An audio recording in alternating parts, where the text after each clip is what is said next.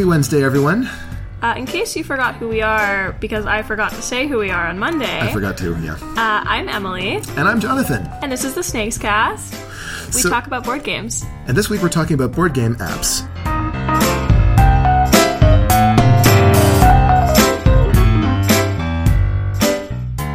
Days, board game apps aren't just necessarily uh, a simulation of the tabletop game on your tablet or your laptop or whatever. There, we're starting to see some actual physical tabletop games now that have an app, either as an enhancement or as an integral part of the actual board game. And today we're going to be talking about those. And happily, rejoining us this, uh, rejoining us today is Suzanne Sheldon. Thank you so much for coming back to the show, Suzanne. I'm glad to be back. So this goes way back to like the early 80s and games like Stop Thief and The Dark Tower, but those never quite caught on. Why weren't these electronically enhanced board games more of a big deal back then, do you think? Well, I might take uh, issue with the idea that they didn't catch on. I think that both Stop Thief and Dark Tower in their era were were pretty successful for what they were, and I think that because technology ages out and production changes, demand changes, things like that, um, you know, they, they kind of faded away and, and became maybe, you know, kitschy moments in gaming history. But I think that based on just when you talk to people that played those games back there, back then, and their really fond memories of these games, I'd, I'd say that they they might have been a little more popular than than we might be we might think today looking backwards right because they're comical today right the technology back then was ridiculous Also, my impression is that they didn't really catch on. They were kind of a novelty that didn't really become a genre, anything like today's board game apps have become. And I'll, I, I, guess you're right. I mean, I, I, I had a copy of Stop Thief, and I love that game. I think technology just changed too. I, I, I do think you're right. You know, it, it, they never took off in that, you know, all of a sudden you had dozens and dozens and dozens of board games. And you could also argue that that's related to production costs, development costs, um, things like that. Because in many ways, those games were cutting edge to include these electronic items in the box, which also, you know, was a costly thing. And I would have to look back, and I haven't done this research, you know, what, you know, even things like the economy at the time. I mean, was there a recession that would, you know, mean people were holding back on their discretionary spending? That, you know, things like, I mean, it's, it's likely very complex. But the, the the idea of technology and board games, to your point, goes back as soon as technology could be made portable on any level, right? Whether you're shoving this ridiculous looking uh, device into a box in a you know Milton Bradley box or, or whatnot, it's it's technology and board games have been going hand in hand. Uh, VCR games would be another example that I would put in Oh, that right, general like family Nightmare. right? And uh, they've they've been in games for decades. So the idea of a companion app on um, a mobile device is, in many ways, not a new concept in board gaming. Uh, I like the idea of as technology develops, people taking newfound technology and applying it to things that they like. So, like you mentioned, you know, as soon as technology became portable, you know, people were trying to like throw electronics, portable electronics at like whatever stuck, right? And yeah, like v- as soon as VCRs became like inexpensive and kind of like ubiquitous, then people were making videos of like everything, including of board games. So, I yeah, I think that it is important to consider the fact that as technology changes and becomes more accessible, people are going to want to stick it in everything that they love, Right. so like, to speak. to, to- that point, I mean, the first thing that any new media technology gets used for, of course, is pornography. Yes. And then after that, various different hobbyist things. And uh, yeah, you're, you're, I, I totally agree. It's, it's as soon as something gets sufficiently widespread, like tablets or smartphones, uh, people who are passionate about stuff they love are going to find ways to incorporate that. And it looks like board games are very much in that uh, in that exact same category.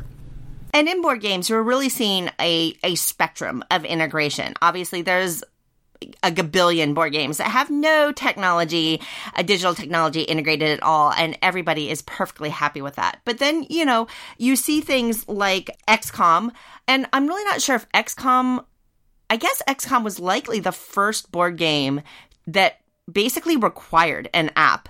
I think it might have been the first high profile one for sure. Fair enough, fair enough. You know, and of course they took into account the fact that maybe somebody doesn't have a phone that, you know, a smartphone. So, you know, they made it available online um, as a web property as well. Uh, but, you know, that's, that's a game that you had to have this app. And while many things in the app could have been handled with analog components, the app just made it so much easier and less fiddly to, to play the game. And on top of that, the app, um, because of all the things that could be integrated from the timer, etc., it kind of uh, up to the tension of playing the game as well, which in that particular kind of game, that's perfect. You know, on the other end of the spectrum, you end up with things like uh, the Sheriff of Nottingham score sheet, right? Sheriff of Nottingham is a, a wonderful, fun, light game. But at the end, the accounting is pretty hefty. And, you know, as you're counting up the different goods that you've managed to get into your market and things like that. And so, you know, the, the publisher realized, hey, you know, let's make this Arcane Wonders made a little app. And all you really do is use it to score. And it just, you know, enter your chickens things and things like that. And uh, it just makes scoring easier. And can you play without that? Absolutely. It's completely unnecessary but it's a nice little companion to make something in the game a little easier. I remember the Seven Wonders scoring app being a big deal because the scoring in that game is just so opaque. It's a nightmare. It's it's a total nightmare. It's rough going, and having that app really makes your Seven Wonders games go a lot more smoothly, especially at the end. Yeah, that's a great example. Another example is One Night Ultimate Werewolf. Oh, yes. Right? Oh, it's so good. We were just talking about that before we started recording. I find that One Night Ultimate Werewolf takes everything that sucks about Werewolf and gets rid of it. You know? Because Werewolf, you know, it takes so long and somebody can't play because they have to moderate, and then somebody gets kicked out round one, has to sit around for 45 minutes watching their friends have fun, and that sucks. And One Night Ultimate Werewolf gets rid of all of that. I personally totally agree. I I love One Night Ultimate Werewolf because of the quickness and the engagement and everything. And I appreciate like I see people at conventions all the time that are passionate about werewolf. So, you know, I'm I'm always a little hesitant to overly criticize it because obviously it has you know a huge number of fans out there but oh for my money i definitely would prefer one night ultimate werewolf and the app just makes the whole thing more pleasant and i really love uh, the work that bezier has put into just keeping it up to date and adding features. And it's still a very simple app at its heart, but it makes playing the game so much better. That's exactly what the best companion apps do is they make playing the game better. As far as integrated apps are concerned as well, they're the kind that you can't play without them, I think we've got a really interesting sort of case study available now in Mansions of Madness. Because mm-hmm. here's a game that had a first edition where all the stuff is done in a traditional analog manner with cards and dice and tables and charts and all this business.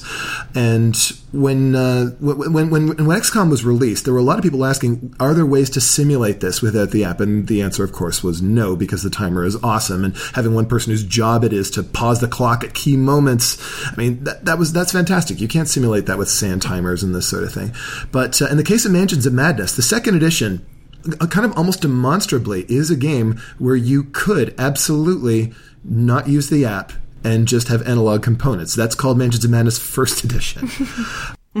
and uh, the, the, app is integrated. I mean, you, you, when you buy Mansions of Madness Second Edition, you need the app or else you cannot play. But you could simulate those, and if you wanted to, you'd get the exact same experience as First Edition. But playing second edition has been a real revelation for me because the app is so well done. It's this, so good. This is a complicated game that has a lot going on under the hood, mm. and the rules explanation would be quite involved if it weren't for the fact that this program is handling almost all of the heavy lifting on these things. Um, you never have to look something up because the app is just saying, all right, here's the choice that you're facing. I think it's phenomenal. And what what I find amusing is I have friends that had kind of abandoned Mansions of Madness and traded away their copies and things like that because they just could never get it to the table for a lot of the reasons that you're talking about, uh, the fiddliness and the setup and and the complexity of the rules and having to have somebody you know be an overlord when maybe somebody at the table didn't want to be the overlord and and things like that. And the app completely solved that and it reinvigorated. I mean, this goes back to our discussion the other day it, it I think that app reinvigorated Mansions of Madness and and likely increased its sales and interest in the gaming community in the game itself because the app improved the gaming experience so much. And I think when you look at I think that that's a perfect example um, when you look at how does technology impact board games positively or negatively? I think that that's a phenomenal example of how technology can improve upon a game and make an analog game even better. you know, games have a lot of uh, bookkeeping and physical stuff to do, like deck building games with all their shuffling. Um, something like a Tales of the Arabian Night style game, I think, might also Benefit from a friend app for sure. Yeah. Companion, companion app. so much easier to find the entries and have them just come up right away, and there it is. One of my favorite things about the Mansions of Madness app, and I think that it's something that I haven't seen a lot in either companion apps or just like app versions of board games, is that every now and again, when you're kind of like wandering around, you know, the hotel or the street or whatever, you have a puzzle to solve, and the app will pop up with a literal puzzle on the screen for you to solve you know like like one of those like sliding things like with um what's it called like um A sliding block puzzle. yeah, like a sliding block puzzle or like stuff like that. Like it really takes the idea of this is like an app and just takes it to the next level, integrating all of these things that you literally would not be physically able to do with just an actual board game. You know, like the game itself, if you had like if it was all analog pieces, like you wouldn't be able to have one of those things. You wouldn't be able to have a sliding block puzzle. You wouldn't be able to have one of those little code spinner like codex things. You know, those wouldn't Or you could, you could, but it would be tremendously expensive and heavy and bulky and ridiculous, right? Exactly. Mm-hmm. And uh, one of the things that's kind of ironic about this, kind of weird, is that there's a physicality to those puzzles that's really satisfying. The clicky sounds Mm-hmm. Yeah, that you make when you click and they move those pieces around, it almost it has a, almost the same physical tactile appeal as uh, as a board game, Mm. and yet it's it's it's a digital component. And you're right, Suzanne. There could be like real pieces, but the thing that I enjoyed about it was like the surprise. It's like, okay, I'm gonna like open this drawer, and I click the thing on the app, and then suddenly there's a thing for me to do, right? And it, it There's kind of that ups the narrative experience. yeah, like it's all part of the narrative. It's a treat. Yeah, and and that's an interesting, Jonathan. You really hit on something I had not thought about until you just said it. But you are absolutely right. As device technology changes and improves, the haptic response on the device that be, can be coded into the experience will actually change the way we experience that too. I mean, you can imagine different kind of puzzle games, etc., that are so subtle that, you know, as you're sliding things around or unlocking things, you get real subtle sensations under your fingers um, that can be integrated into the experience of the game. I love that. And I hadn't thought about that before, but that's a really good point. Like as we get more and more devices with gyroscopes and rumble effects and stuff. Yeah, Um, totally. Imagine being able to that that would be super cool. I can't wait to see where that's going to go. I'm just imagining like playing a board game with a companion app that's like plugged into one of those movie theaters with the seats that will like move with the movie. Oh, you know? yeah. Like you plug in your integration. smartphone and then you're like walking around, you're getting chased, your sh- chair starts to shake and like slide Oh, please around. tell me you're piloting a giant robot when you're doing this. Probably. I mean, I don't see what else you could possibly be doing. Maybe flying a plane, you know, like flying some sort of device. yeah, driving a giant vehicle or robot. something, yeah. driving a vehicle. Now, I do want to point out that, you know, one of the things with like Mansions of Madness or some other games that you, um, whether it's a companion app or, or even a, a, I think you used the word simulation earlier, you know, an actual full implementation of the game in a digital format. There are so many benefits. One of the challenges I've actually found is that because the app takes care of so many things for you, you actually don't either learn how to do them yourselves or you forget and you can't translate all those skills if you ever were to play without. So things like keeping score or setup or, you know, board state switchover and things like that, when you do it with an app, on one hand, it's so convenient and so easy. On the other hand, if you have to try to do it later in real life, I've had this happen to me where like, I have no idea how to set this game up because I'm so used to the app doing it. Well, I don't know what to do now.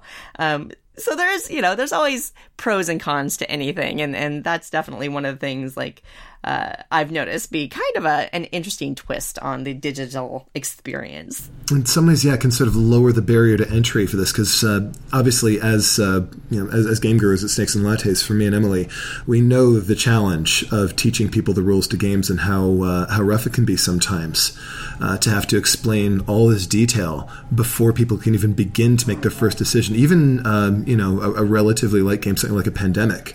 Uh, there's a lot we have to go through before we can get to the point where people can start having fun. Another example that you know of of how apps can enhance or improve an analog game is the Renegade board game app. Uh, this is a companion app that Renegade is enhancing as they release different games. And, you know, in the beginning, they just kind of had a timer, uh, which is a, a great feature and things like that.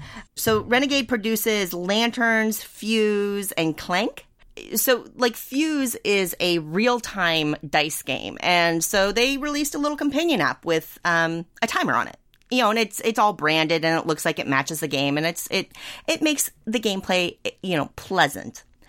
But they've gone beyond that. And so as they have new games that they they think can have a digital component, they're enhancing this app with with upgrades.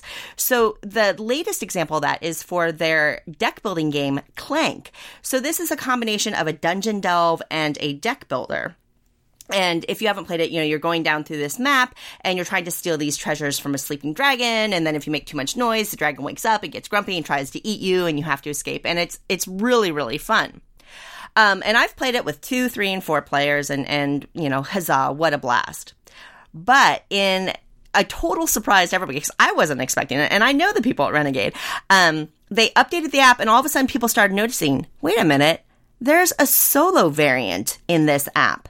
And for sure, they ended up creating a solo variant so you can play Clank on your own and the app controls the rest of the game.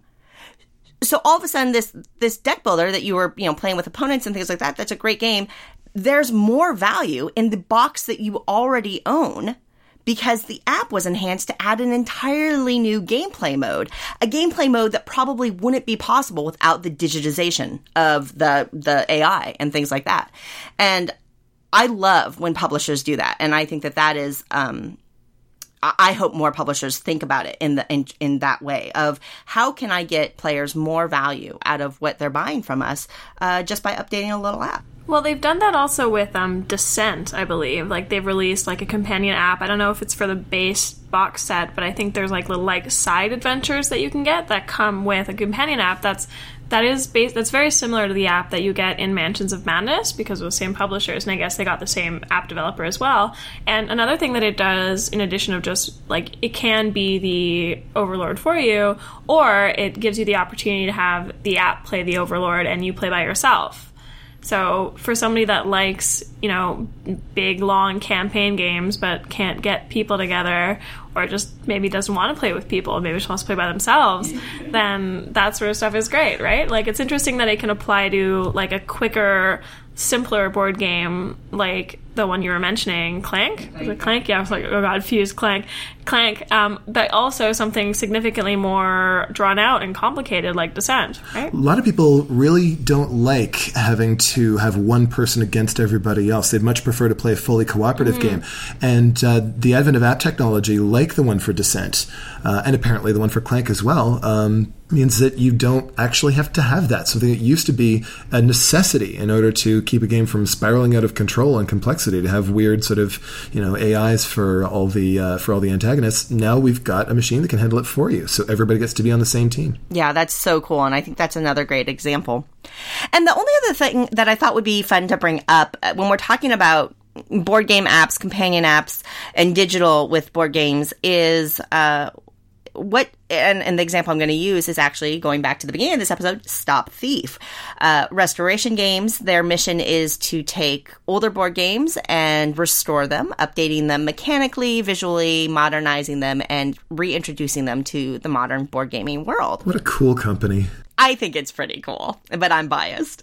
Um, but Stop Thief is a, is a perfect example where in, you know, the 1980s game, you got this this cool tricorder looking thing with buttons and things like that. And for those of you who aren't familiar with Stop Thief, it is um, a hidden movement game where you have this map and there's a thief, you know, lurking around. And the way that the old game did is that you had this electronic device that would make noises and the noises would indicate kind of where the thief was and you would use those noises to deduce their location. With stop thief the restored version uh, obviously the what used to be in that clunky device is now just an app that you'll be able to download to um, your android or ios device.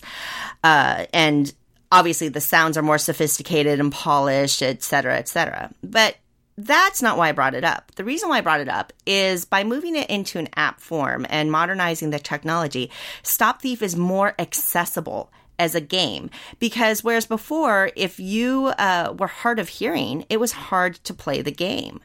But now with the app version they can include visualizations on the phone that match the sound. So whereas maybe you're hearing footprints in the app you'll see footprints go across the screen.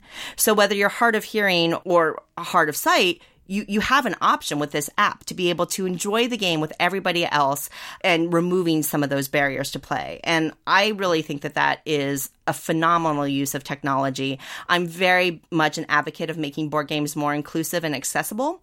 And I love seeing technology being used to do that in a really fun game. Fantastic. So that'll be it for Wednesday's episode. We're going to be back on Friday, though, and we're going to dig a little deeper into the broader cultural ramifications of board game apps. And Suzanne will still be here, and we're so happy for it. Yay! Yay! All right, we'll see you then.